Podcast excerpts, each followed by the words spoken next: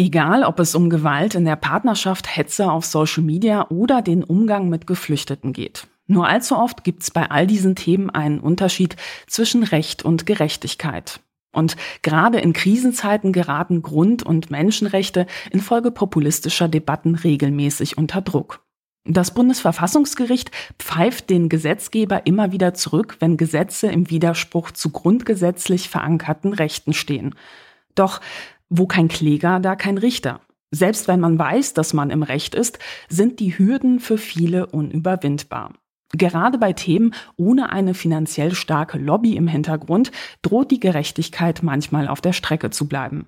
Welche Betroffene hat schon die nötigen Kapazitäten, um sich allein durch alle Instanzen zu klagen? Wer juristisch gegen Missstände vorgeht, braucht schließlich einen langen Atem und juristische Expertise und natürlich das nötige Kleingeld. Aber was tun? Ulf Burmeier ist nicht nur einer der beiden Hosts beim bekannten Podcast Lage der Nation und Richter am Landgericht Berlin, sondern auch einer der Gründer der Gesellschaft für Freiheitsrechte. Mit ihm spreche ich über das Konzept der strategischen Klageführung und die Arbeit des Vereins. Willkommen beim Denkangebot Podcast. Mein Name ist Katharina Nokun und unser Thema heute lautet Freiheitsrechte und strategische Klageführung. Hallo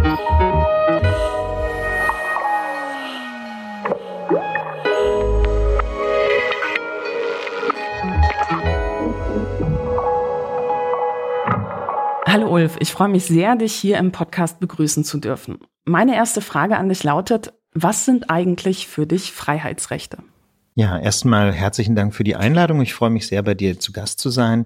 Ähm, was sind für mich Freiheitsrechte? Da kann man natürlich ähm, ganz formal juristisch auf das Grundgesetz verweisen oder auf die allgemeine Erklärung der Menschenrechte und sagen, na ja, da gibt es ein bestimmtes Set an Grundrechten, an Menschenrechten, die garantiert sind, zu denen sich der deutsche Staat quasi verpflichtet hat und die müssen durchgesetzt werden. Du hast es eben schon gesagt, ne? ohne eine Klägerin gibt es eben auch für Gerichte nicht die Chance, diese Grund- und Menschenrechte wirklich mit Leben zu füllen. Ne? Wie das immer so schön heißt, Papier ist geduldig, solange die Grund- und Menschenrechte nur in irgendwelchen Rechtstexten stehen, werden sie nicht unbedingt praktisch wirksam. Und die Gesellschaft für Freiheitsrechte möchte diese Lücke schließen. Was bedeutet strategische Klageführung? In den USA gibt es ja ein anderes Rechtssystem und da haben Präzedenzfälle beispielsweise eine viel größere Bedeutung. Das kennen wir alle aus John Grisham-Romanen, wo dann so der eine große Fall verhandelt wird und klar ist, so wenn hier diese Entscheidung da ist, dann wird das halt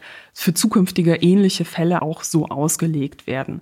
Und in den USA gibt es seit Jahren Organisationen, die systematisch den juristischen Weg aus eben diesem Grund beschreiten, um Menschenrechte durchzusetzen. Eine davon ist die ACLU, die American Civil Liberties Union. War diese Organisation eigentlich auch ein bisschen Inspiration für die Gründung der GFF? Ja, ganz genau. Also die GFF beruht so ein bisschen auf einem Gedanken, den ich mitgebracht habe von meinem Auslandsstudium in den Vereinigten Staaten.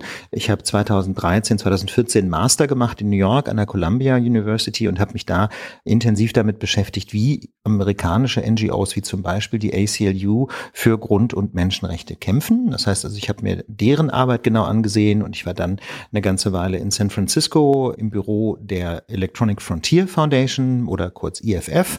Das ist also eine Organisation, die sich spezifisch um digitale ähm, Grund- und Menschenrechte kümmert und habe mir einfach angesehen, wie die arbeiten, also wie die strategisch Fälle zu Gericht bringen, um Grund- und Menschenrechte zu schützen.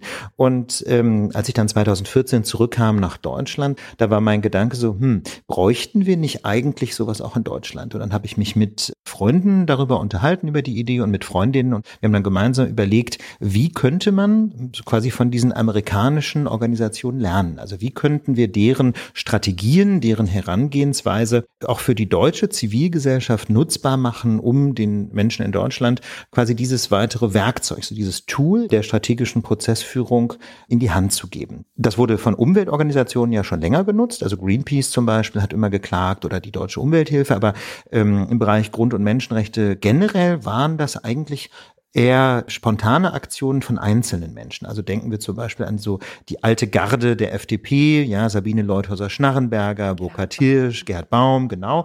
Ne? Also diese wie ich finde, hochrespektablen Altliberalen, ja, die sind natürlich immer mal wieder gegen Gesetze nach Karlsruhe gegangen zum Beispiel.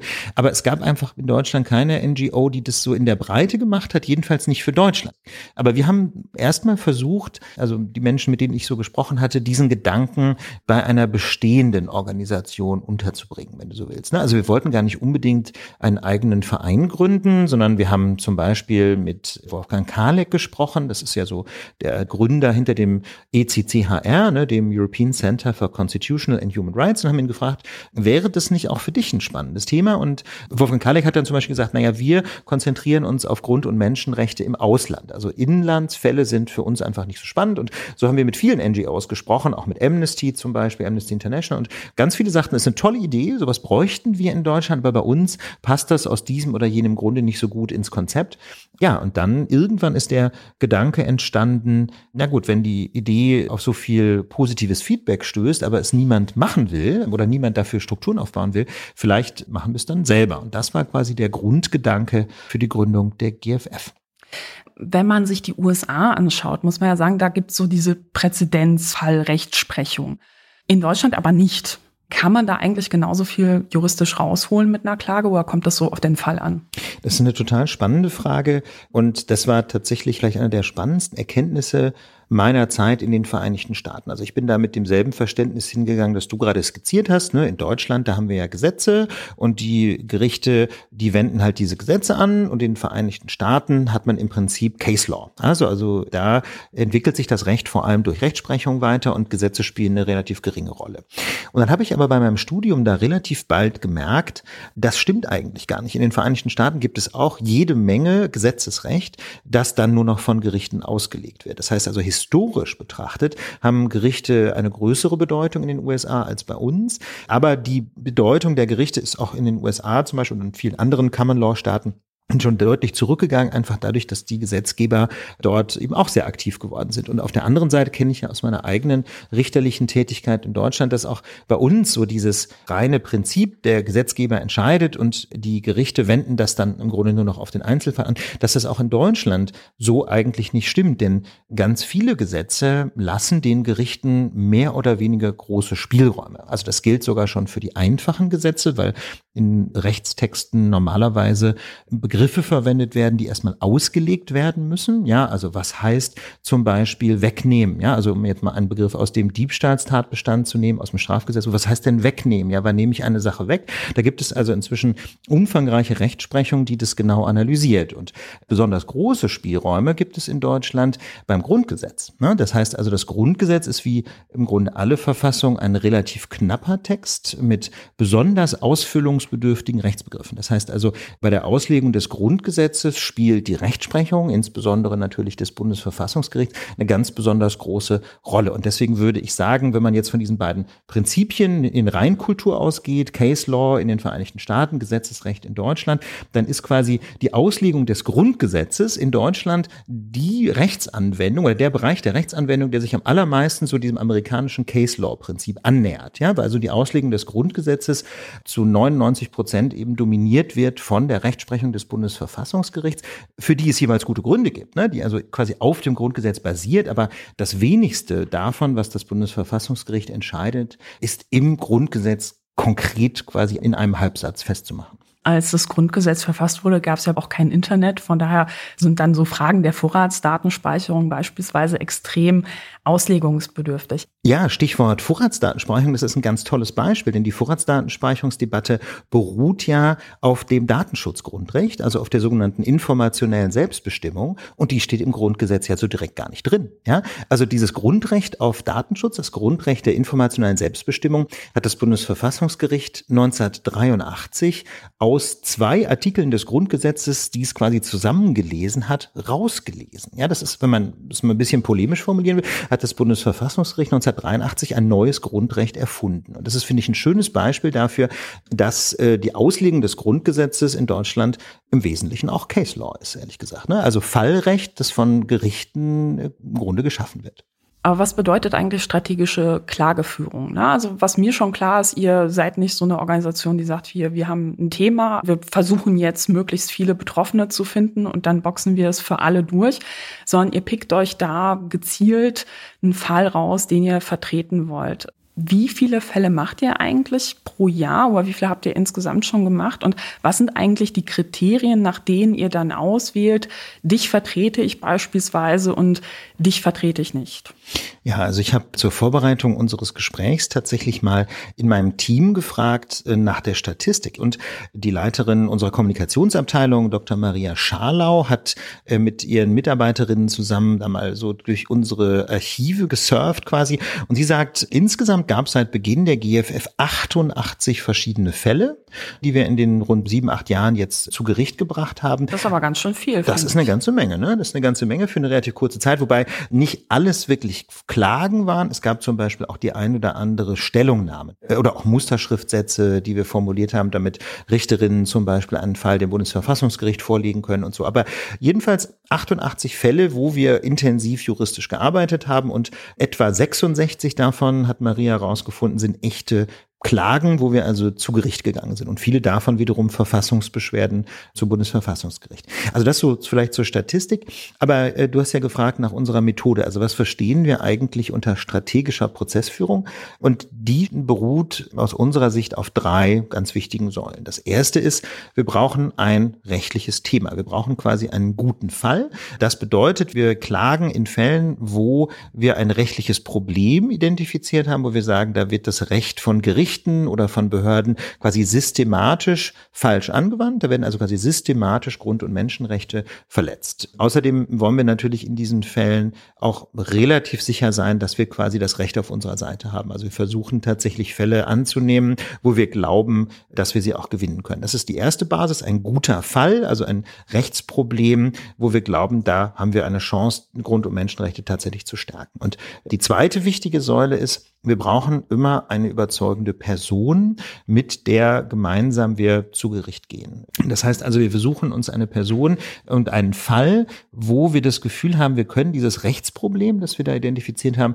besonders gut zeigen. Wir können das besonders gut illustrieren, weil das äh, eine Person ist, die zum Beispiel besonders existenziell betroffen ist, wo man einfach sagen kann, ja, da leuchtet es einfach unmittelbar ein, dass diese Person tatsächlich in Rechten verletzt ist und betroffen ist. Die dritte Säule, das klang gerade schon so ein bisschen an, ist die Kommunikation. Also wir legen sehr viel Wert darauf, zu erklären, was wir tun. Wir wollen die Menschen draußen, also zunächst Journalistinnen, aber dann eben auch deren Publikum davon überzeugen, dass es hier tatsächlich ein Rechtsproblem gibt. Und das ist deswegen so wichtig, weil wir natürlich auch nicht immer gewinnen können. Ne? Also wir haben Gott sei Dank bisher die allermeisten Fälle gewonnen, aber auch nicht alle.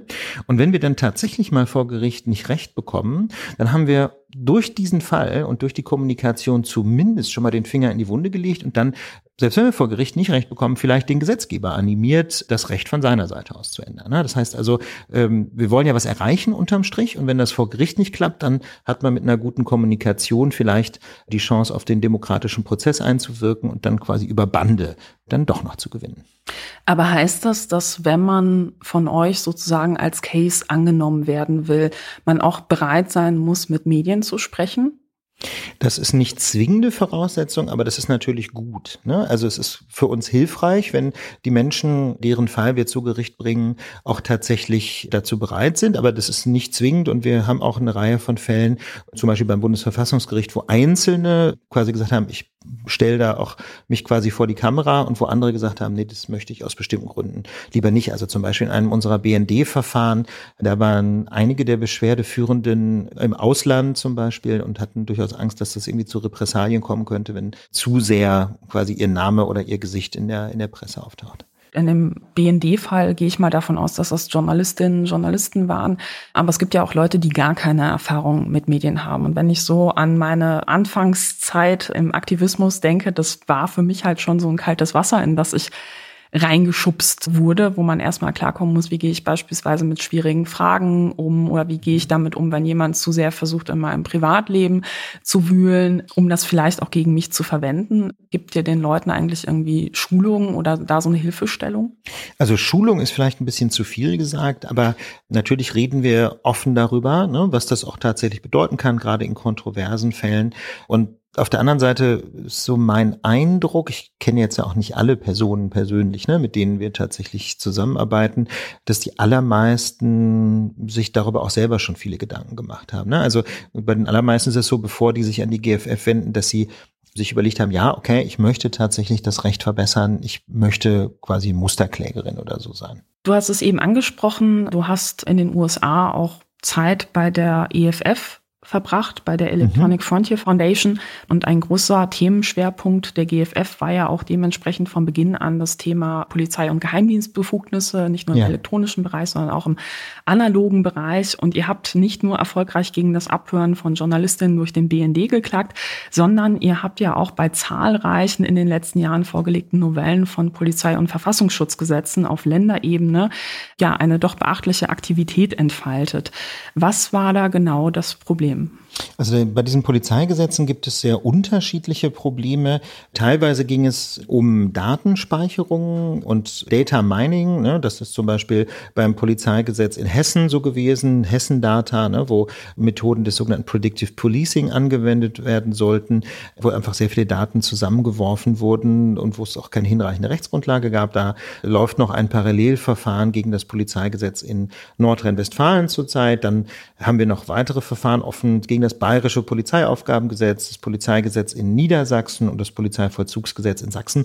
Und da geht es immer gegen ganz unterschiedliche Einzelregelungen, aber im Kern kann man sagen, klagen wir dagegen, wenn der Polizei ausufernde Kompetenzen gegeben werden mit nicht klar bestimmten Grenzen. Beispielsweise die Benutzung von Handgranaten. Zum Beispiel, das ist ein Fall. Ne? Ich glaube, das war im bayerischen Polizeiaufgabengesetz das Problem, dass man sich schon so ein bisschen fragen kann, wieso sollen eigentlich Polizeibeamte Handgranaten einsetzen? Das ist so ein generelles Problem quasi der Militarisierung der Polizei, dass sie eben auch zum Beispiel mit Schützenpanzern auffährt bei Demos oder so. Ne? Das ist wahrscheinlich rechtlich schwieriger anzugreifen als das Beispiel Handgranate. Genau, aber das Schützenpanzer, ist, ja. wirklich? Ja, das so? Gibt ja so, es gibt ja so Polizeifahrzeuge, so Panzerfahrzeuge, Fahrzeuge mit acht Reifen. Also die fahren ja nicht mit Ketten durch die Gegend, aber halt so Schützenpanzer mit Rädern. Ja, ja. Oder wow. wenn man sich mal so moderne Wasserwerfer anguckt. Ja gut, das kennt ja. man. Aber ich dachte, so andere Fahrgeräte, das kennt man eher aus den USA, wo dann vielleicht ausgemustertes Kriegsgerät oder man weiß es nicht so genau, dann auf Veranstaltungen landet. Und wenn ich die Bilder sehe, denke ich so, wow, das sieht halt eigentlich aus wie ein Kriegsgebiet, aber gut. Da muss man fairerweise sagen, das ist jetzt kein spezielles GFF-Thema, aber ähm, wir gucken uns eben gerade bei Novellen von Polizeigesetzen sehr genau an, sind die Rechtsgrundlagen für die Arbeit der Polizei präzise bestimmt? Gibt es ganz klare Regelungen zum Beispiel zur Verhältnismäßigkeit? Und da muss man einfach sagen, die Landesgesetzgeber haben fast noch mehr als der Bundesgesetzgeber eine enorme Tendenz zu Gummiparagraphen. Ne? Das heißt also, man kann sich das ja vorstellen, die Genese äh, dieser Gesetze ist typischerweise so, die Polizei kommt und hat da Wünsche, sie möchten XY dürfen und dann schreibt man halt irgendwas rein in so eine Novelle eines Polizeigesetzes, ohne wirklich klare Grenzen zu definieren. Ne? Oder jedenfalls Grenzen zu definieren, die in der Praxis keine wirkliche Begrenzung der Polizeiarbeit darstellen. Und das ist aus unserer Sicht sehr problematisch. Natürlich brauchen wir Polizeibehörden. Natürlich müssen wir Straftaten bekämpfen oder auch Gefahren abwehren. Aber der Gesetzgeber muss sich schon genau überlegen, welche Vollmachten er der Polizei wirklich geben möchte und auf der anderen Seite spiegelbildlich, wo diese Vollmachten auch enden. Da geht es letztlich um demokratische Verantwortung und deswegen ist es uns so wichtig, gegen, ich sage jetzt nochmal untechnisch Gummiparagraphen vorzugehen. Also jede diese Polizeigesetze, gegen die wir geklagt haben, alle so ihre eigenen Probleme, ja, aber wie gesagt, so der gemeinsame Nenner ist tatsächlich tatsächlich so die Unschärfe der Befugnisse, die da eingeräumt werden. Aber als es diese großen Proteste vor einigen Jahren, vor allem auch gegen das bayerische Polizeigesetz, aber dann auch in Niedersachsen, auch in NRW und anderen Bundesländern gab, in Brandenburg war ich auch auf einer Demo, in Bayern war ich auch auf einer Demo, ähm, das war ja auch eine riesengroße Bewegung. Kritiker haben da gesagt, so, na ja, also wartet erst mal ab, ob so ja, diese Schreckgespinster, die ihr da an die Wand malt, ob das denn wirklich auch wahr wird und ob es dann überhaupt konkreten Missbrauch dieser Paragraphen geben wird. Würdest du sagen, das ist eigentlich eingetreten oder hatte man da zu viel Sorge? Naja, also sagen wir, um bei deinem Beispiel zu bleiben, also von einem Handgranatenwurf in Bayern ist mir persönlich jetzt noch nichts bekannt. Ja, das heißt also, diese Sorge hat sich jedenfalls noch nicht akut realisiert. Aber ich denke, gerade bei einer anderen kritischen Regelung, nämlich dem sogenannten Unterbindungsgewahrsam, also dem präventiven Einsperren von Menschen, sieht man sehr deutlich, dass die Warnung aus der Zivilgesellschaft nur allzu begründet war. Ne? Also Unterbindungsgewahrsam bedeutet, dass Menschen eingesperrt werden können auf richterlichem Beschluss, aber ohne volles gerichtliches Verfahren, weil man die Sorge hat, dass von ihnen eine erhebliche Gefahr ausgehen könnte. Also es ist reine Prävention, die haben noch nichts gemacht, die sollen noch nicht bestraft werden. Man sperrt sie nur ein, um zu verhindern, dass sie, jetzt mal untechnisch formuliert, sie etwas Schlimmes tun. Aber das ist noch was anderes als Untersuchungshaft. Genau, also das kann man, das kann man gut abgrenzen. Diese Unterbindungsgewahrsam oder diese Präventivhaft dient dazu, die Menschen davon abzuhalten, etwas Schlimmes zu tun. Untersuchungshaft hingegen ist nicht präventiv, sondern da geht es um Straf Strafverfolgung. Das heißt also, da geht es um Menschen, denen bereits der Vorwurf gemacht wird, sie hätten eine hinreichend schwere Straftat begangen und bei denen man davon ausgeht, dass ein Haftgrund vorliegt. Also ja, also vielleicht Fluchtgefahr oder der, oder der wird die Spuren verwischen. Genau. Ne? Das sind die beiden Gründe, die beiden wichtigsten Gründe für Untersuchungshaft. Fluchtgefahr, der Mensch wird sich dem Verfahren entziehen oder Verdunklungsgefahr, der Mensch könnte möglicherweise versuchen, Beweise beiseite zu schaffen oder der Klassiker ist, der Mensch könnte auf mögliche Zeuginnen und Zeugen einwirken, um sie davon abzuhalten. Ja, keine Ahnung, ja, so der Mafia-Boss, ne, der anfängt irgendwie SMS zu verschicken, wenn du redest, dann redest du nie wieder, ja, solche Sachen. Das wäre so ein Fall von Verdunklungsgefahr.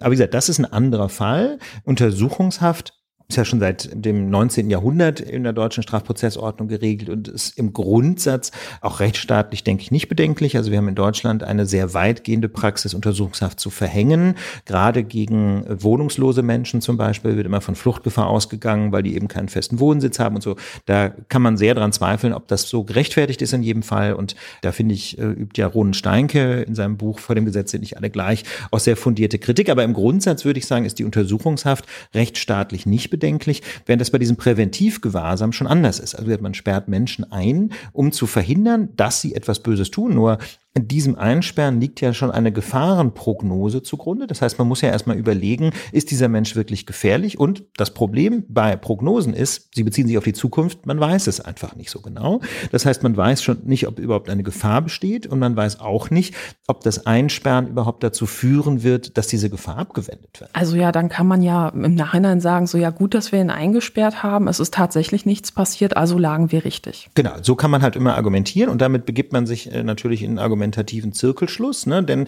das kann man ja letztlich nicht widerlegen. Ne? Auf der anderen Seite gibt es noch das große Problem, dass dieses Unterbindungsgewahrsam je nach Motivlage der Personen natürlich eigentlich viel länger dauern müsste noch als 30 Tage. Und dann irgendwann stellt sich schon die Frage, ob man jemanden, der vergleichsweise geringfügige Straftaten möglicherweise begehen wird, ob man den wirklich einsperren kann. Also Beispiel wären die sogenannten Klimakleber, ne, wo ja in Bayern tatsächlich auch eine ganze Reihe präventiv inhaftiert worden sind. Und einige einige sogar nach meinem Kenntnisstand für die gesetzliche Höchstdauer von 30 Tagen. Und man kann sich ja sehr die Frage stellen, ob das überhaupt eine Gefahr abgewendet hat. Denn ja, klar, während dieser 30 Tage können Sie möglicherweise dann keine weiteren Blockadeaktionen starten. Aber wenn Sie wieder rauskommen, ja schon. Das heißt also, man kann diese Gefahr, wenn man davon ausgeht, dass es eine ist, im Grunde nur durch eine dauerhafte Haft abwenden. Ne? So im Stile von Gerhard Schröder früher, wegsperren und zwar für immer.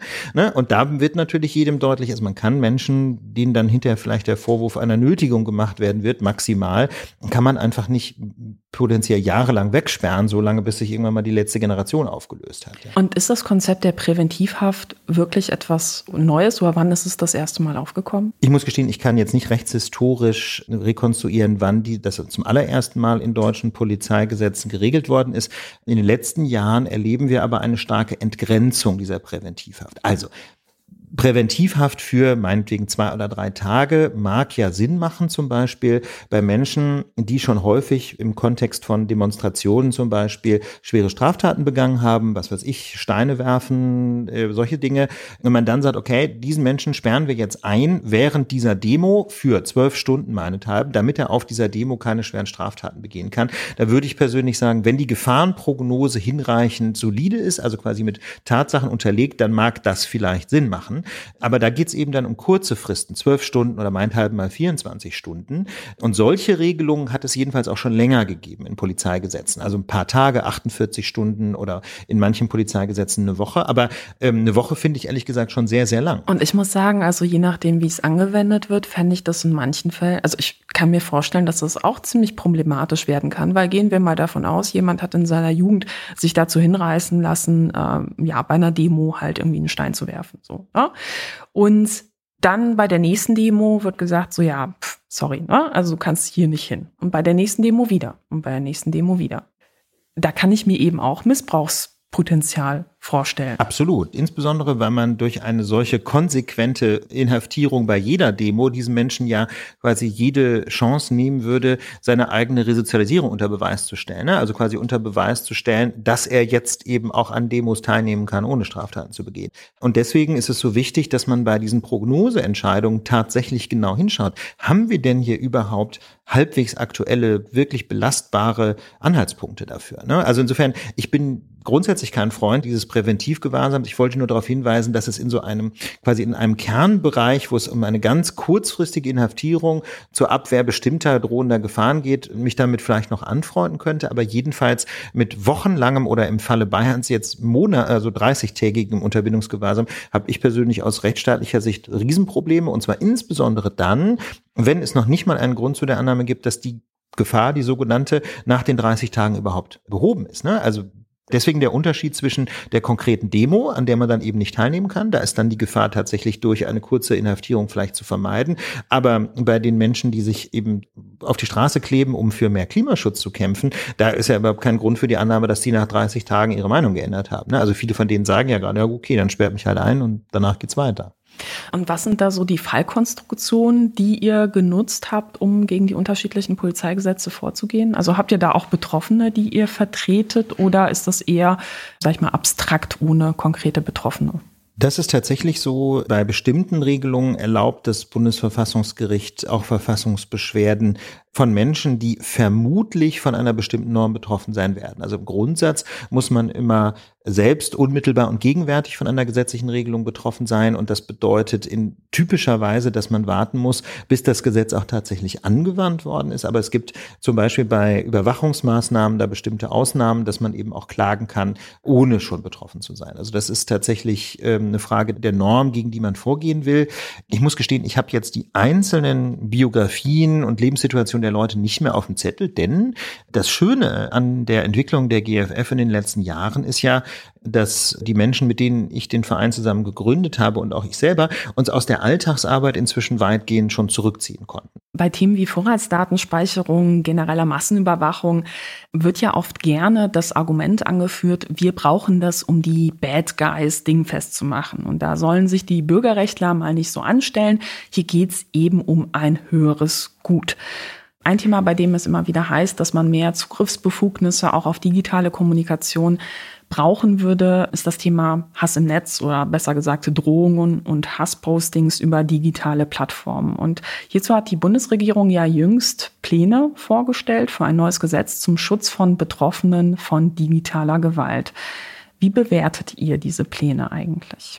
Ja, der Bundesjustizminister hat bislang ja keinen Gesetzentwurf vorgelegt, sondern nur sogenannte Eckpunkte. Aber man kann daran schon so grob erkennen, wohin die Reise aus seiner Sicht gehen soll. Und ich denke, diese Eckpunkte enthalten, das kann man so deutlich sagen, Licht und Schatten. Denn bei der Bekämpfung von Hass im Netz, muss man ja ehrlich sagen, gab es in den letzten Jahren im Wesentlichen ein riesengroßes Vollzugsdefizit. Also es geht weniger darum, dass äh, Hassäußerungen im Netz nicht strafbar wären, sondern das sind sie in aller Regel heute schon als Bedrohung, als Volksverhetzung oder wenigstens als Beleidigung. Das Problem ist bloß, dass diese Straftaten im Netz typischerweise nur ganz selten verfolgt werden. Und das hat damit zu tun, dass Polizei und Staatsanwaltschaften sich da zu wenig drauf konzentrieren, da zu wenig Spezialisierung. Aber es hat eben auch damit zu tun, dass es extrem schwer ist, im Internet wirklich zu klären, wer für eine eine bestimmte Äußerung verantwortlich ist. Also nehmen wir mal einen Tweet auf Twitter. Ja, so, so ein Beispiel, jemand twittert, Katharina, du blöde, Punkt, Punkt, Punkt, hier Schimpfwort der Wahl einsetzen.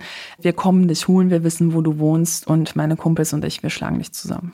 Ja, ganz genau. Ne? Also da gehen wir mal davon aus, dieser Tweet ist strafbar, typischerweise wenigstens mal als Beleidigung, aber das wird wahrscheinlich hier auch eine Bedrohung sein, dass sie dich eben bedroht haben mit der Begehung einer äh, gegen dich gerichteten Straftat gegen die körperliche Unversehrtheit, ne, zusammenschlagen. Und ähm, das heißt also, eigentlich ist der Fall klar. Dafür könnte man äh, direkt eine Strafe verhängen ja, von einem Amtsgericht.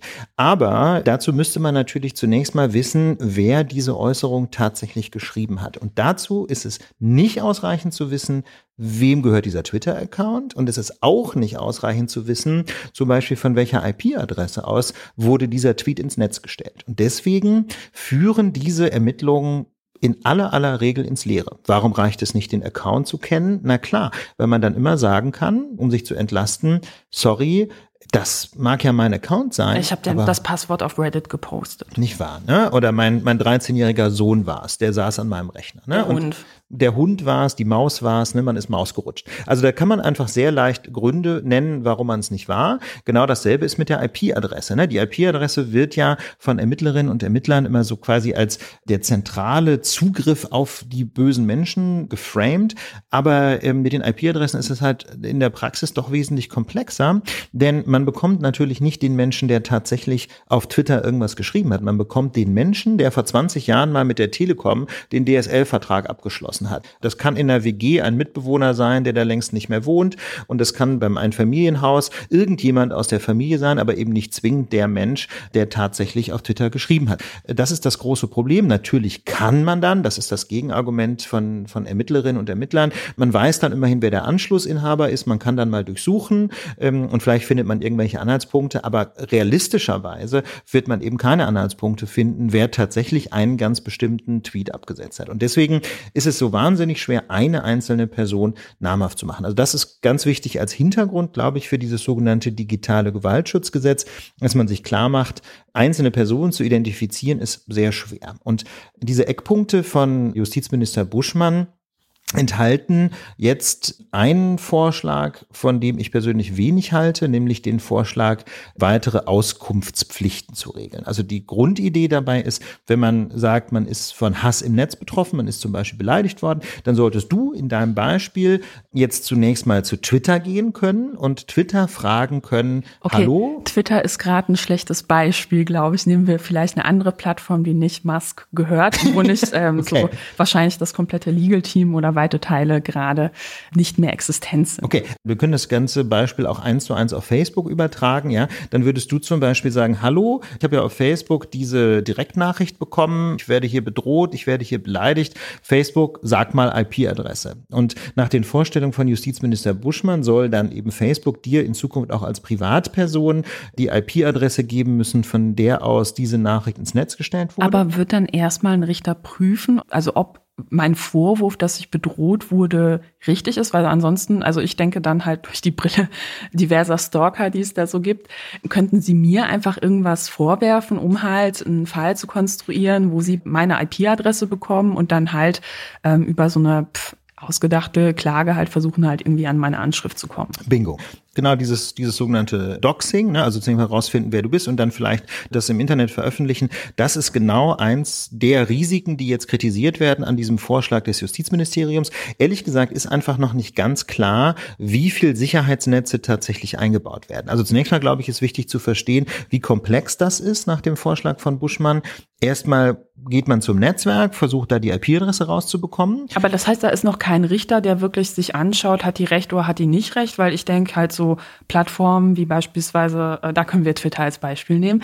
Twitter, die denken sich dann so, ja, wir haben gerade nicht so viel Ressourcen im Legal-Team, die prüfen das alle nicht, sondern äh, wir automatisieren das und ja, also nach hauen das raus. Wie gesagt, das ist Macht sich jemand strafbar, wenn er dann einfach die IP-Adresse rausgibt, obwohl ja, der Vorwurf dann halt sich als unbegründet rausstellt? Also das Letztere nach meinem Kenntnisstand nicht, sehe ich jetzt ehrlich gesagt nicht, wieso das, wie das strafbar sein könnte. Das könnte allenfalls ein Problem sein, quasi ein Datenschutzverstoß nach dem Bundesdatenschutzgesetz, aber das habe ich jetzt ehrlich gesagt nicht im Detail durchgeprüft.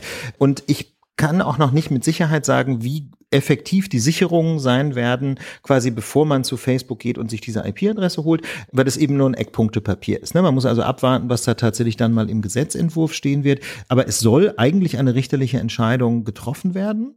Und dann, wenn diese Entscheidung getroffen wird und dann Facebook die IP-Adresse mal rausgibt. Also gibt es doch einen Richter, der erstmal sagen muss, yo, also so habe ich jedenfalls dieses Eckpunktepapier ah, okay. verstanden, ja, dass es da irgendeine Form von Filterung geben soll. Und dann gibt es aber ja noch einen zweiten Schritt. Dann muss man ja mit dieser IP-Adresse jeweils noch zu dem Anschlussanbieter gehen. Also keine Ahnung, zur Telekom oder zur Vodafone oder zur O2 und dann schauen, welche Person hat denn diesen Vertrag mit der Telekom oder mit O2 abgeschlossen, also der sogenannte Anschlussinhaber ist ein extrem komplexer Vorgang, den das Justizministerium da vorschlägt. Ein zweistufiges Verfahren, zwei Auskünfte, erst gegen das soziale Netzwerk, dann gegen den Telekommunikationsanbieter. Und in beiden Fällen soll es irgendeine Form von gerichtlicher Prüfung geben. Aber wie gesagt, das ist noch nicht im Detail klar, was da wirklich im Gesetzentwurf stehen wird. Aber das, da soll es zwei Prüfungen geben. Und wenn man sich überlegt, woran das bislang krankt, ja, die Strafverfolgung im Netz, dann habe ich große Zweifel, ob es tatsächlich effektiv sein wird, da dieses komplexe Verfahren mit den zwei hinter hintereinander geschalteten Auskünften zu regeln. Ähm, insbesondere deswegen, weil ja völlig unklar ist, ob das soziale Netzwerk überhaupt noch gespeichert hat, von welcher IP-Adresse ein Tweet oder ein Facebook-Beitrag geschrieben wurde. Und dann, wenn man den irgendwann mal bekommen hat, muss man im zweiten Schritt natürlich erstmal checken, ob der Kommunikationsanbieter noch gespeichert hat, wer zu diesem fraglichen Zeitpunkt tatsächlich die IP-Adresse genutzt hat. Denn wir haben ja in Deutschland Gott sei Dank keine Vorratsdatenspeicherung. Ne? Das heißt also, äh, die Telekom und Co. sind nicht verpflichtet zu speichern. Aber tun ne? es doch so ein bisschen. Für so ein paar Tage. Das ist halt so ein bisschen unklar, auch je nach Anbieter, wie lange sie das tatsächlich tun. Beispielsweise ja. zur Beseitigung technischer Störungen. Zum Beispiel. Ne? Das ist die Regelung, die ihnen das erlaubt, überhaupt diese Daten zu speichern, ohne Vorratsdatenspeicherung. Aber es ist eben unklar, wie lange sie das tun. Und ich habe große Zweifel, ob diese komplexe Mechanik mit den zwei hintereinander geschalteten Auskünften in der Praxis tatsächlich funktionieren wird oder ob da das Justizministerium den Leuten nicht Versprechungen macht, die sich in der Realität nicht einhalten lassen. Ja. Denn wie gesagt, wir haben ja seit, seit, nee, seit Jahrzehnten nicht, aber seit vielen, vielen Jahren die Erfahrung, dass genau dasselbe im Strafverfahren nicht funktioniert. Ne? Also im Strafverfahren haben wir genau dasselbe. Die äh, Strafverfolgungsbehörden können die Auskünfte heute schon verlangen, können auch heute schon von den Telekommunikationsanbietern erfragen, welcher Anschlussinhaber stand hinter der IP und trotzdem funktioniert Strafverfolgung im Netz nicht. Und deswegen stelle ich mir die große Frage, warum Herr Buschmann davon ausgeht, dass genau dasselbe plötzlich funktionieren soll, nur wenn nicht mehr die Staatsanwaltschaft Staatsanwaltschaft die Ermittlungen führt, sondern Katharina Nokun mit ihrer Anwältin vielleicht. Aber wenn du sagst, es funktioniert nicht so, wie man sich das gedacht hat, weil ne, ein Fall, wo man sagt, ähm, ja, da ist jemand in der WG beispielsweise, ja. ne? Wie müsste es denn aufgebaut sein, dass es funktioniert? Ich glaube, ähm, der zentrale Denkfehler ist die Illusion, dass man jede Äußerung im Netz auf eine bestimmte Person zurückführen kann.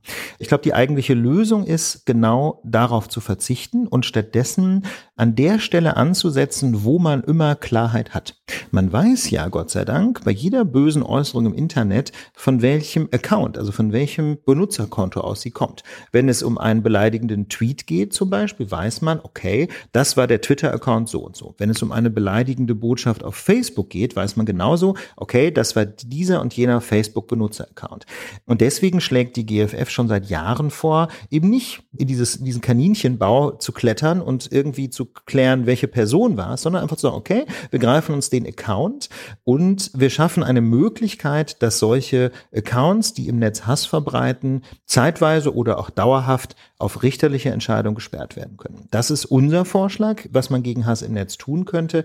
Man muss natürlich einräumen, man kann sich neue Accounts klicken und so. Es ist also kein Vorschlag, der jetzt quasi von einem Tag auf den anderen das Problem beseitigt. Aber äh, wir glauben, dass das jedenfalls dieses Gefühl des Ausgeliefertseins bei den Opfern von Hass im Netz beenden kann, weil sie immerhin etwas tun können. Sie können immerhin den Account zum Schweigen bringen, der sie beleidigt hat. Und insbesondere bei Accounts mit großer Reichweite, ja, denken wir an Don Alfonso, ne, so, so einen rechtsoffenen oder teilweise auch rechtsextremen Hassprediger.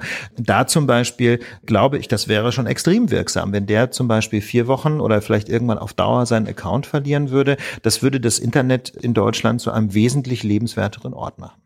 Ja, also ich muss sagen, ich unterteile so die Botschaften, die ich bekomme, auch so in mehrere Kategorien. Ich würde diese Eierkopf-Accounts, die frisch erstellt sind, bei Twitter eher so in die Schublade so nagging, ne? also so Leute, die so ein bisschen an dir nagen, da kannst du aber auch halt auch wegschieben, weil die haben eh keine Reichweite. Ne? Also die haben sich einmal so vor deinen Füßen ausgekotzt und dann ziehen sie halt auch weiter zum nächsten. Ein kompletter Unterschied ist dazu ist ja der Fall, dass jemand wirklich halt mit 10.000, 50.000 Followern anfängt, so seine Anhängerschaft gegen dich zu hetzen. Also mhm. Also da ist aber das Problem oft, dass dieser Account selbst oft keine strafbaren Inhalte postet, sondern quasi seine Anhängerschaft ja, so Dog Whistles mhm. gibt. Ne? Also da wird halt jemand markiert als Person, da wissen alle, was ist zu tun, ne? also die ist zu bedrohen, aber der reichweitenstarke Account selbst macht das nicht. Also wir hatten ja diesen Beispiel-Tweet, ne? jemand sagt so, ja, ich komme vorbei und schlag dich zusammen. Ne? Muss man sagen, das ist halt so wahrscheinlich, wenn die meisten Richter sagen so, jo, das ist klar. Was ich aber viel öfter bekomme, ist, wir besuchen dich.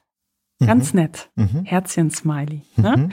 Ähm, bei so einem Account mit irgendwie Trump-Profil und Deutschland-Flagge und so ein paar Incel, also so ein paar einschlägigen Stichworten mhm. ähm, in den Feeds weiß man aber genau, was mit Besuchen gemeint ist. Ne? Also im Fall Incels, ne? also die wollen nicht vergewaltigen.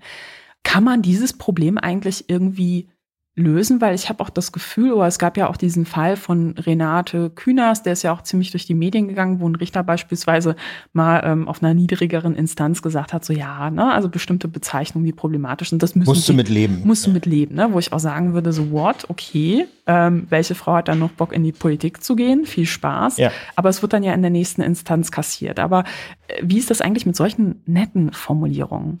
Also ich würde denken, da müssen die Gerichte einfach noch die nötige Sensibilität entwickeln. Oder ganz ja. oft höre ich auch von Lokalpolitikerinnen, die sich so kritisch zu Querdenken geäußert haben. Mhm. Dass dann so ganz nett kommt, wir wollen ja nicht, dass ihren Kindern was passiert. Ja, aber ich meine mal ganz ehrlich, das ist doch offenkundig eine Bedrohung. Ne? Und da würde ich einfach appellieren, auch an die Menschen, die dann nach dem Vorschlag der GFF zum Beispiel in den Gerichten Verantwortung tragen für solche Entscheidungen, dass sie einfach eine lebensnahe Entscheidung treffen. Ne? Dass sie einfach den wahren Sinngehalt dieser Äußerung sich vor Augen führen und sich einfach klar machen, natürlich ist das nicht einfach nur eine besorgte Äußerung, sondern selbstverständlich enthält das den Aussagekern, wenn du nicht aufhörst, dieses und jenes zu schreiben, Katascha, dann gibt's halt in Zukunft eine Gefahr für deine Kinder. So. Ähm, auf der anderen Seite muss man sehen, ist die Rechtsprechung des Bundesverfassungsgerichts bei der quasi gerichtlichen Auslegung von Äußerungen außerordentlich äußerungsfreundlich. Ne? Solange es also noch eine Auslegungsalternative gibt, die rechtlich unproblematisch ist, sind Gerichte im Prinzip gehalten, die zu nehmen. Also es gilt im Grunde so ein bisschen im Zweifel für die Äußerungsfreiheit. Und im Grundsatz ist das natürlich auch richtig. Ja? Auf der anderen Seite muss man sich schon die Frage stellen, ob das tatsächlich noch eine unproblematische ähm, Auslegungsvariante Variante gibt, ne? oder ob es nicht einfach völlig klar ist, dass jemand, der so etwas schreibt, dich bedrohen will, dadurch, dass er eben eine Gefahr für deine Kinder in den Raum stellt. Aber du sagst, euer Vorschlag wäre, man sperrt dann halt Accounts. Und ich glaube, ein Teil des Problems kann man damit tatsächlich schon eindämmen. Ne? Aber das heißt eigentlich, ich kann niemanden Ding festmachen, oder? Genau, das muss man offen sagen. Das ist tatsächlich der große Nachteil, aber nicht der Nachteil dieses Vorschlags. Denn wir sagen ja nicht, wir schaffen die Strafverfolgung im Internet ab. Ganz im Gegenteil. Wir sind sogar sehr dafür, dass die Staatsanwaltschaften und die Polizeibehörden zum Beispiel spezialisierte Einheiten schaffen, die sich mit Hass im Netz beschäftigen. Ja, damit es eben Menschen, die bei der Polizei sowas anzeigen wollen, in Zukunft hoffentlich nicht mehr passiert, dass sie auf völliges Unverständnis äh, stoßen. Ne? Denken wir an die Recherche von Jan Böhmermann und seinem Team vor einigen Monaten, äh, wo man einfach sehr deutlich gemerkt hat, die deutsche Polizei ist in vielen Fällen, sagen wir mal, überfordert, ja, und schafft es einfach nicht dagegen vorzugehen. Nein, wir sagen natürlich müssen Polizei und Staatsanwaltschaften sich besser aufstellen. Wir sagen nur, es wird nie gelingen, jede Äußerung einer bestimmten Person zuzuordnen. Und wir müssen in diesen Fällen auch etwas tun können. Wir sagen ja nicht, wir schaffen alles andere ab, sondern wir wollen die Lücke schließen, die sich aus unserer Sicht nie komplett schließen lassen wird durch mehr Strafverfolgung oder auch durch private Auskunftsansprüche. Also wie gesagt, ich, wenn, wenn Justizminister Buschmann sagt, wir brauchen diese Auskunftsansprüche in den Fällen von Hasskriminalität, dann würde ich auch sagen, ja, können wir ja mal versuchen, ob das tatsächlich was bringt. Ja, ich würde jetzt noch nicht mal sagen, die Auskunftsansprüche sind ein Riesenproblem. Ich würde nur sagen, wesentlich wirksamer, wesentlich sinnvoller ist der Vorschlag der Accountsperren und Was mich persönlich sehr gefreut hat, ist ja auch, dass der so breiten zivilgesellschaftlichen Rückhalt gefunden hat. Also vom Bund der Kriminalbeamten lustigerweise, die eben auch sehen, unsere Methoden als Kriminalistinnen sind da einfach irgendwo an ihre Grenzen gestoßen, aber auch zum Beispiel vom Deutschen Juristinnenbund, ne, also einer dezidiert feministischen Organisation. Also ich würde sagen, bei einigen Influencern aus dem verschwörungsideologischen Bereich oder rechtsextremen Bereich, das wird abgewegt. Ne? Also du kannst halt sagen, so ich hau jetzt hier einen raus, ich weiß genau, ich kann Crowdfunding machen für irgendeine Strafe, die ich dann bekomme, solange ich dafür nicht in den Knast muss, ist halt alles tutti. Ne? Aber ich habe dadurch halt eine immense Reichweite generiert, ich habe vielleicht jemanden mundtot gemacht, mache ich einfach. Ne? Aber wenn dann diese Reichweite auf dem Spiel steht, glaube ich schon, dass es so in dem einen oder anderen Fall zu einer Verhaltensänderung kommt. Aber was würdest du eigentlich sagen? Also das klingt ja jetzt fast so, als könnte man niemanden ermitteln. Aber so ist es ja nicht bei Bedrohung. Ne? Also es gibt ja immer wieder Fälle, wo das dann doch klappt. Was ist bei diesen Fällen anders, wo es dann doch klappt? Ich Leben glaube, die einfach ja. nicht in der WG oder? ähm, naja, das hängt letztlich vom Engagement der Strafverfolgungsbehörden ab und natürlich auch von der Schwere des Delikts. Man muss ja auch immer sehen, dass Ermittlungsmaßnahmen verhältnismäßig sein müssen. Und ich sag mal so, das ist tatsächlich von den Umständen des Einzelfalls abhängig, wann es tatsächlich mal funktioniert. Möglicherweise gibt, kann man zum Beispiel feststellen, dass ein bestimmter Account immer nur zu bestimmten Tageszeiten aktiv ist und kann das dann in irgendeiner Art und Weise auf diese Person zurückführen. Aber diese Fälle sind tatsächlich extrem selten. Ne? Nicht umsonst schaffen die es ja regelmäßig in die Presse. Aber wenn ich jetzt den Advocatus Diaboli spiele, dann mache ich mal einen Vorschlag, wie man das einfach lösen kann. Habe ich tatsächlich schon mal in der Podiumsdiskussion schon von jemandem anderen so gehört. Der hat dann gesagt, so ja, äh, machen wir es doch einfach so. Jeder kann sich bei sozialen Netzwerken nur noch anmelden, wenn er irgendwie so eine Kopie vom Personalausweis oder irgendwie so hochlädt oder es gibt Verifizierungsstellen finde ich aus ganz unterschiedlichen Gründen extrem problematisch. Ich habe dann bei dieser Podiumsdiskussion auch direkt daran erinnert, dass es halt auch mal so Gesetze gab. In Südkorea beispielsweise, surprise, surprise, äh, kurze Zeit später gab es ein riesiges Datenleck bei einem großen sozialen Netzwerk. Und ähm, ja, so Sachen kriegt man dann halt nicht mehr aus der Welt. Glaubst du, dass solche Vorschläge auf ein Gehör in der Politik stoßen oder sehen das die meisten so wie ich, dass sie sagen, boah, nee, also Facebook dann halt noch die Personalausweisdaten unserer Kinder in den Rachen werfen, das geht uns dann schon zu weit. Na, sagen wir so, die Diskussion um die sogenannte Klarnamenspflicht kocht ja immer wieder mal hoch. Ja, wobei, wobei ja? das äh, wurde dann halt noch unterschieden. Ne? Dann wurde gesagt, nein, nein, das ist keine Klarnamenspflicht. Die Leute können ja trotzdem mit Pseudonym unterwegs sein. Aber so im Backend, ne, wenn es halt eine Anfrage gibt, so hier, der hat Shit gepostet, dann wird halt der Name rausgegeben. Nur dann. Okay, das ist natürlich schon mal wesentlich weniger problematisch als eine echte Klarnamenspflicht, ne, wo man quasi gezwungen würde, stets mit seinem bürgerlichen Namen im Netz unterwegs zu sein. Aber ich sehe da das große Missbrauchsrisiko, das du gerade schon genannt hast, dass man natürlich versuchen kann, über mehr oder weniger sinnhafte Strafanzeigen dann dahinter zu kommen, welche natürliche Person hinter einem Account steht. Und, Urheberrechtskram, ne? ne? Der hat ein Bild gepostet. Zum Beispiel, ne? Das ist, je nachdem, wie, wie der Fall konkret liegt, kann ja sogar das eine Straftat sein. Oder nach dem Buschmann-Vorschlag würde es natürlich noch viel gefährlicher. Ne? Dann würde man ja über solche Auskunftsansprüche tatsächlich rausbekommen, welche Person hinter diesem Account steht und könnte dann möglicherweise die Personalien veröffentlichen. Das ist extrem gefährlich. Und ein weiterer Aspekt dieses Buschmann-Vorschlags, finde ich persönlich, ist noch heikler, nämlich ähm, die Ausweitung von Hass im Netz, wo man so noch sagen kann, das geht nicht, hin zu kritischen Bewertungen in sozialen Medien. Also der Vorschlag von Herrn Buschmann sieht ja nicht nur vor, dass man bei Hass im Netz diese Auskünfte verlangen kann. Aber wie? Das Eckpunktepapier hat doch die große Überschrift Hass im Netz. Ja, das ist halt letzten Endes, wenn man ehrlich ist, eine kleine Täuschung der Öffentlichkeit. Ne? Also unter der Überschrift Digitales Gewaltschutzgesetz hat nämlich äh, das FDP-geführte Justizministerium ja noch ein kleines Bonbon für Ärzte, Rechtsanwälte und Restaurantbetreiberinnen eingebaut, nämlich die Möglichkeit, auch bei schlechten Bewertungen von Restaurants oder Ärzten zum Beispiel auf Google äh, dagegen rechtlich vorzugehen. Steht das so explizit drin? Da steht als Beispiel drin. Im, Nein. Äh, doch, als Beispiel. Es gibt so ein erläuterndes erläuterndes Papier zu dem Eckpunktepapier. Und als ein zentrales Beispiel wird genannt, dass es doch einem Restaurantbetreiber möglich sein müsse, gegen eine schlechte Bewertung vorzugehen. Das heißt also, nach der Vorstellung von Herrn Buschmann sollte es eine Abmahnwelle geben wegen kritischer Bewertungen von Ärzten, Anwälten, Zahnärzten, äh, Restaurantbetreiberinnen und so weiter und so weiter. Also so beispielsweise die Kritik an einem Restaurant, da ist ein Haar in der Suppe gewesen oder der Service war ziemlich lahm oder es ist eine Kakerlake über den Boden gelaufen das ist für mich nicht Hass im Netz. Nö, es ist auch für mich kein Hass im Netz, aber ähm, wie gesagt, in dem Vorschlag des Justizministeriums wird das als ein zentrales Problem benannt, dass ja auch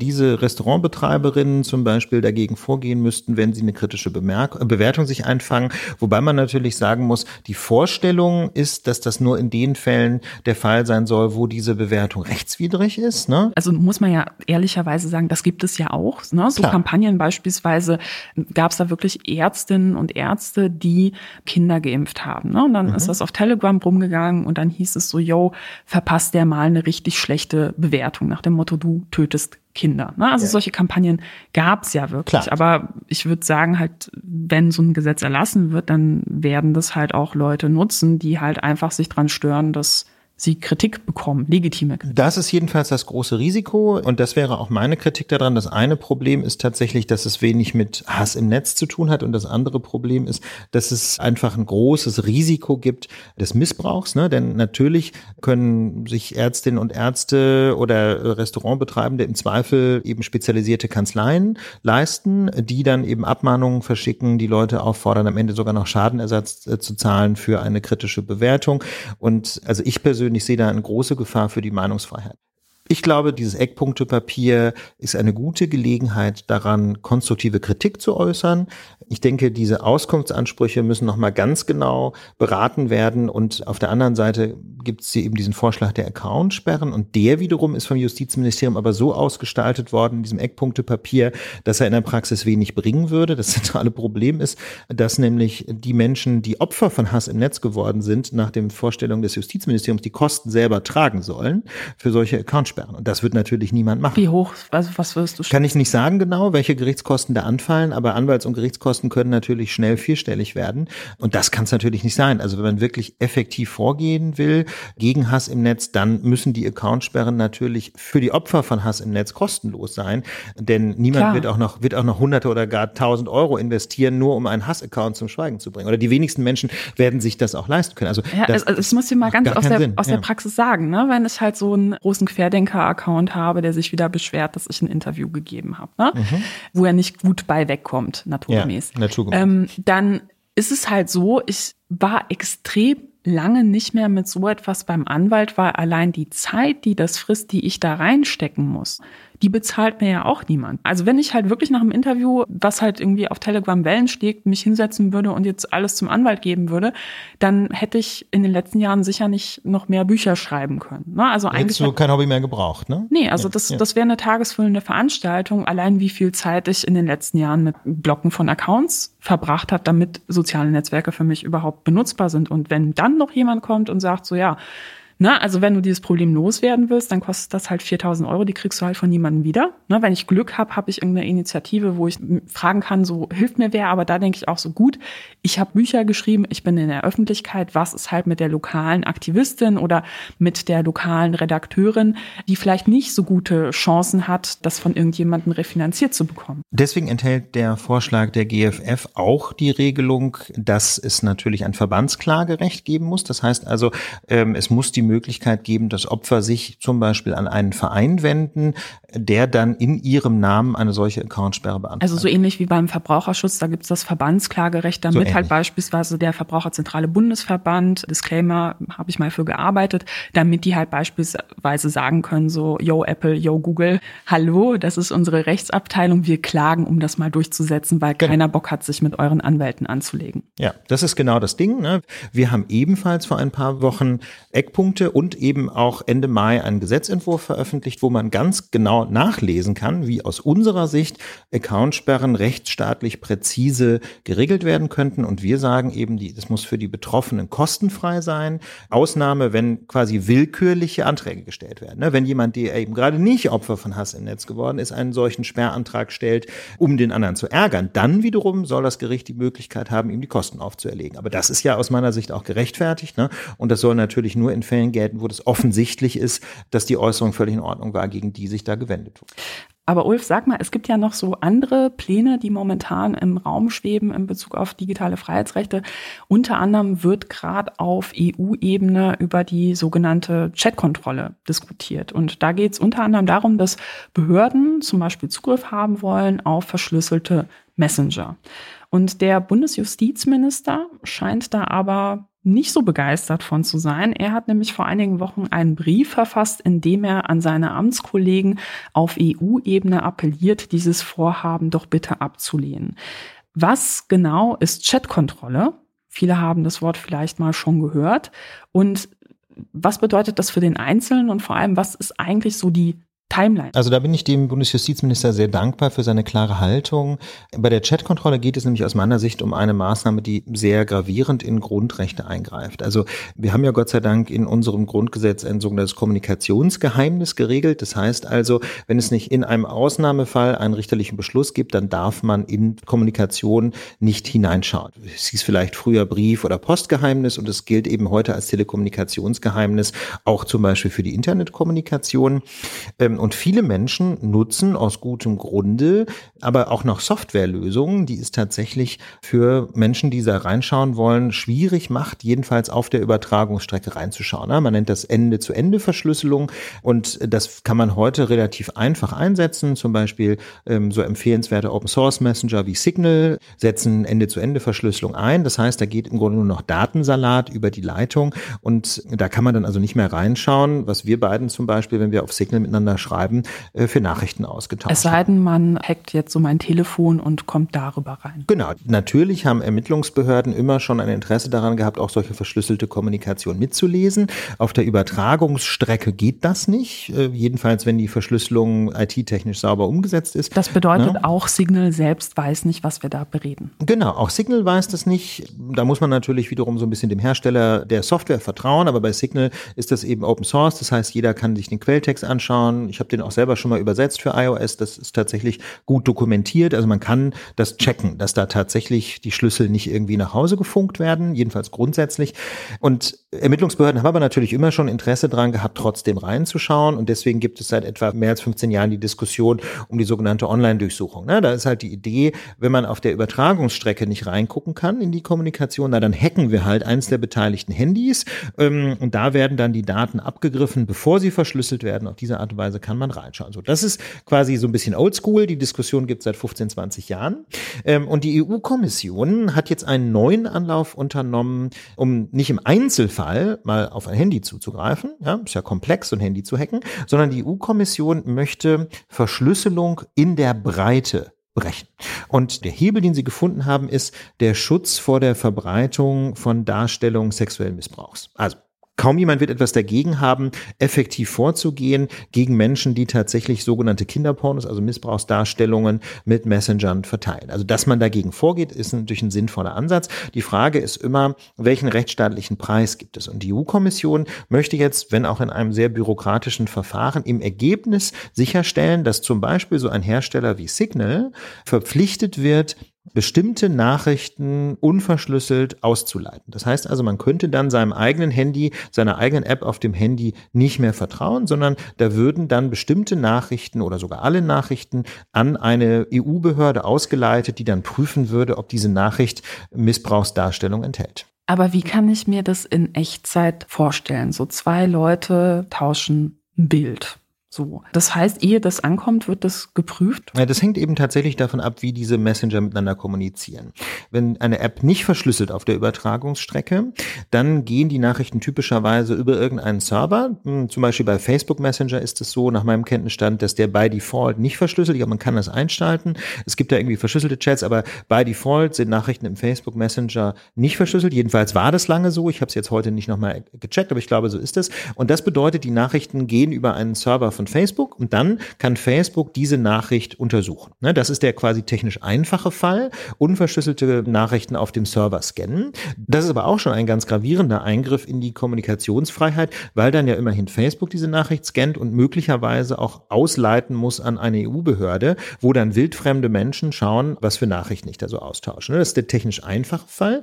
Zum Schwur kommt es aber, wenn die Messenger auf der Übertragungsstrecke Verschlüsselung einsetzen, denn dann kann es sein, dass die Nachricht über einen Server geht, aber dann kann der Server sie halt nicht lesen. Und das heißt, in dieser Situation müsste die Überwachung an einem der beiden Handys ansetzen. Und das würde in der Praxis bedeuten, dass der Hersteller dieser Signal-App zum Beispiel seine Software so manipulieren müsste, dass sie die Nachrichten einmal verschlüsselt über die Leitung schickt zum Kommunikationspartner und zugleich die Nachricht nochmal unverschlüsselt ausleitet an eine EU-Behörde. Ja, aber dann bedeutet das de facto keine Verschlüsselung. Ganz genau. Das ist genau die Kritik. Wenn man die Chatkontrolle so umsetzt, wie sich das die EU-Kommission äh, heute vorstellt, hat man zwar noch auf der normalen Übertragungsstrecke zwischen uns beiden zum Beispiel eine verschlüsselte Kommunikation, aber es gibt dann quasi nochmal so eine Art Leak. Ja, also die Kommunikation würde noch ein zweites Mal ausgeleitet weitergeleitet, unverschlüsselt an eine EU-Behörde, um zu schnüffeln, was wir beiden uns da so schreiben. Aber das wäre eine EU-Behörde oder wäre das in den einzelnen Mitgliedstaaten dann halt irgendeine Stelle? Ne? Weil ich komme aus Polen, die Verhältnisse unter der aktuellen PiS-Regierung sind seit Jahren problematisch in Bezug auf Einschränkungen, ja, der Einschränkung der Pressefreiheit, Einschränkung der unabhängigen Justiz etc. Also müsste ich vielleicht mal den nächsten eigenen Podcast zu machen. Aber da wäre halt meine Sorge so, ja, was sieht halt eine Behörde die wahrscheinlich auch über die Jahre den einen oder anderen PiS-Sympathisanten eingezogen hat. Wie bewertet die beispielsweise einen Enthüllungsjournalisten, der halt ein bisschen tief gegraben hat vor der nächsten Präsidentschaftswahl? Also aus der Perspektive dieses EU-Vorschlags wäre das ein Missbrauch, ne? denn die Chatkontrolle soll eben tatsächlich nur schützen vor dem Austausch. Ja klar, wäre ein Missbrauch, aber dann denkt man, ist halt kurz vor der Wahl, scheiß drauf. Das ist genau das Problem. Also man schafft dann eine Infrastruktur, die sich sehr leicht von nationalen nationalen Behörden missbrauchen lässt, um tatsächlich politische Dissidenten zum Beispiel zu überwachen oder kritische Journalistinnen. Also es gibt die grundsätzliche Kritik, dass vom Telekommunikationsgeheimnis nichts überbleibt, ne, wenn es eben diese Hintertürlösung gibt. Und das zweite Problem ist tatsächlich, dass man das natürlich einsetzen kann, um die Opposition, kritische Presse auszuschnüffeln. Und an welcher Stelle stehen diese Pläne jetzt? Also wenn sich noch nicht mal die Justizminister auf EU-Ebene einig sind, wie realistisch ist das, dass es da überhaupt zum Schwur kommt? Also es scheint wohl tatsächlich so zu sein, dass eine Mehrheit der EU-Mitgliedstaaten diese Regelung als unproblematisch ansieht. Das ist das große Problem mit diesem, ich sage jetzt mal, argumentativen Joker, Missbrauch von Kindern. Da traut sich kaum jemand etwas dagegen zu sagen, wenn jemand sagt, wir müssen doch was tun. Denn natürlich emotional ist man da sofort überzeugt, dass man was tun muss. Die Frage ist eben nur, ist die Maßnahme überhaupt wirksam, ja, angesichts der vielfältigen anderen Wege, wie Menschen äh, diese furchtbaren Bilder austauschen und welchen rechtsstaatlichen Preis hat diese Maßnahme? Das ist genau das Problem. Man muss, glaube ich, aufpassen, dass in einer solchen Debatte nicht das Denken aussetzt ähm, und wir, wie das immer so schön heißt, das Kind mit dem Bade ausschütten, ja, also Maßnahmen treffen, die eigentlich in einer Demokratie undenkbar sein sollten, ne? also verschlüsselt verschlüsselte Kommunikation systematisch ausforschen ohne richterlichen Beschluss. Das finde ich persönlich schon eine ziemlich eigentlich undenkbare Maßnahme. Bezieht sich das jetzt nur auf Messenger oder auch auf E-Mails? Also man muss ja sagen, Verschlüsselung ist ja etwas, ohne das wäre das Internet so ziemlich wenig zu gebrauchen. Ne? Allein so Online-Shopping, wir kennen alle HTTPS, ist ja halt auch eine verschlüsselte Verbindung. Mhm. Also ich habe das jetzt ehrlich gesagt nicht geprüft, ob sich das auf E-Mails bezieht, aber ehrlich gesagt würde ja die ganze Regelung wenig Sinn machen, wenn man nicht auch E-Mail-Verschlüsselung da quasi mit äh, ausforschen würde. Also wie gesagt, ich finde das eine ziemlich gruselige Regelung. Ich kann dir den genauen Zeitplan jetzt aktuell auch nicht sagen. Also die EU-Kommission hat da zeitweise mal enorm viel Druck gemacht und wollte das schon diesen Sommer irgendwie über die Bühne bringen. Aber den aktuellen Zeitplan kenne ich jetzt ehrlich gesagt auch nicht. Und wie haben sich da so unterschiedliche Verbände oder Interessengruppen eigentlich positioniert? Beispielsweise äh, Journalistenverbände? Also ich habe von Journalistenverbänden ehrlich gesagt auch relativ wenig gehört, insbesondere im nicht-deutschen Ausland. Also in Deutschland ist es wohl so, dass es da tatsächlich Kritik gab, aber nach meinem Kenntnisstand ist die Debatte in vielen, vielen anderen anderen Ländern in Europa einfach leider eine andere. Ne? Dass also dieses Stichwort Kinderpornografie oder Missbrauch von Kindern doch äh, einfach ein ganz starker Joker ist und nicht mehr hinreichend hinterfragt wird, was da eigentlich genau geplant ist und was da die Nebenwirkungen sein könnten. Könntet ihr euch vorstellen, wenn das jetzt zu einer Verordnung werden würde, dass ihr da beispielsweise klagt? Also das ist ehrlich gesagt gar nicht so einfach. Wir haben das schon genau analysiert, was man da tun könnte, denn das wäre ja eine EU-Regelung. Ne? Und dagegen gibt es einfach kein Äquivalent der Verfassungsbeschwerde. Also man könnte dann nur versuchen, gegen Umsetzungsregelungen zu klagen. Das haben wir uns als GFF natürlich schon mal angesehen. Das macht diesen Vorschlag der Kommission nochmal besonders perfide. Also die exakte administrative Konstruktion, ne, dass es also dann bestimmte Anordnungen geben kann gegen die Betreiber von irgendwelchen Chatprogrammen zum Beispiel oder von Messengern, würde dazu führen, dass man dann gegen diese Einzelanordnungen klagen müsste. Wenn diese Einzelanordnung aber von einer neu geschaffenen EU-Behörde kommt, dann ist völlig unklar, welches Gericht es ist, wahrscheinlich das Europäische Gericht. Und ähm, also das ist alles extrem komplex, dagegen wirklich vorzugehen, weil man ja im Zweifel auch gar nicht erfahren wird, dass man betroffen ist. Ich muss ja sagen, ich war viele Jahre in unterschiedlichen Zusammenhängen bei Gruppen aktiv, die sich für digitale Freiheitsrechte stark machen. Eine neue Perspektive, die ich dort gewonnen habe, lässt sich so in dem Satz zusammenfassen, Überwachung wird immer zuerst an denen ausprobiert, die sich nicht wehren können, ne, die aber beispielsweise auf Vertraulichkeit, Privatsphäre sehr angewiesen sind. Ein Fall, den die GFF ja betreut hat, dreht sich um die Auswertung von Handydaten von Geflüchteten durch das Bundesamt für Migration und Flüchtlinge, kurz BAMF genannt. Mhm. Ich muss ja sagen, als ich das erste Mal davon erfahren habe, war so, what? Da scannen Leute das komplette Handy ist das überhaupt erlaubt? Das war leider tatsächlich erlaubt. Da gab es eine Regelung, die das der Behörde erlaubt hat und die hatte genau diese schwammigen Grenzen, von denen ich eben gesprochen habe. Da gab es also eine sehr vage, sehr pauschale Regelung, die es erlaubt hat, Handys zum einen komplett auszulesen, also wirklich zu spiegeln, ne? den kompletten Handyinhalt, alle Nachrichten, alle Fotos und so zu kopieren und dann auszuwerten mit dem Ziel, insbesondere festzustellen, aus welchem Staat eine geflüchtete Person stammt. Also beispielsweise auch, wenn ich mit meinem Ehepartner ein bisschen freizügigere Bilder ausgetauscht habe. Man muss ja sagen, das ist ja halt auch eine ganz alltägliche Nutzung. Das ist dann ja auch betroffen. Das heißt, so etwas äh, könnte dann auch irgendwo beim BAMF auf dem Server Klar, diese Bilder landen dann auf dem BAMF-Server und die Auswertungsperson hat dann darauf zumindest Zugriffe, ne, was sie damit macht. Genau, das, äh, Boah, das allein schon, wenn ich denke, ich sitze ja. jemandem gegenüber und ich weiß nicht, was er gesehen hat. Furchtbar, ne? Genau, das ist genau der Fall, den das Bundesverfassungsgericht ja auch bei der informationellen Selbstbestimmung vor Augen hatte. Ne? Also der Zustand, der durch das Grundrecht auf Datenschutz verhindert werden soll, nach dem Bundesverfassungsgericht, ist ja gerade, dass man nicht mehr weiß, wer wann was über wen weiß. Ne? Dieser informationelle Kontrollverlust. Genau das soll verhindert werden. Und genau dieser Fall tritt ein durch das Handy auslesen. Ähm, Gott sei Dank hat das Bundesverwaltungsgericht diesem Unwesen jetzt ja erstmal Ende gemacht auf unsere Klage hin. Und wie lange habt ihr da gebraucht für den Rechtsweg? Also das war ein Verfahren, das meine Kollegin Lea Beckmann betrieben hat. Das hat sie über viele Jahre verfolgt. Wir haben nämlich zunächst mal gemeinsam mit Anna Biselli von netzpolitik.org da quasi eine Analyse geschrieben, was da eigentlich passiert. Und dann hat die Lea mit Anna Biselli und anderen zusammen da dieses Verfahren geführt mit einer bestimmten Person, deren Handy ausgelesen wurde. Ich kann dir das nicht mehr genau sagen, aber es hat bestimmt drei, vier Jahre gedauert. Und ich muss sagen, ich bin sehr froh, dass ihr dagegen vorgegangen seid. Ich finde diese Vorstellung ganz schrecklich. Und ich finde, das zeigt ja auch immer wieder, dass man sich solche Gesetze, solche ähm, gerade Überwachungsbefugnisse nochmal eben aus unterschiedlichen Perspektiven anschaut. Ne? Also oft heißt es so, ja, wir wollen die Bad Guys fangen, wir wollen halt gegen äh, dokumentierten Kindesmissbrauch vorgehen, wo man sagen muss, so ja, das unterschreibt ja jeder. Ne? Aber zum welchem Preis oder was bedeutet das eigentlich für eine Gesellschaft? Von daher vielen Dank, dass du mit mir heute über eure Arbeit gesprochen hast.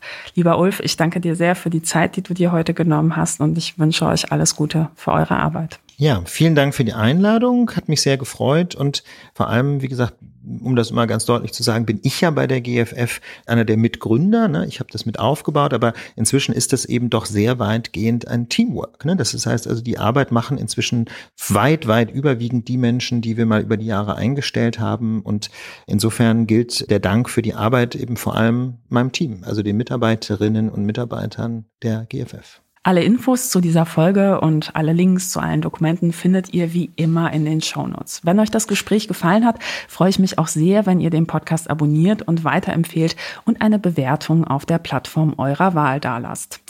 Übrigens, da es in den letzten Wochen ab und zu Ladeprobleme beim Podcast gab, musste ich beim Hosting etwas nachrüsten. Das bedeutet leider auch höhere laufende Kosten jeden Monat.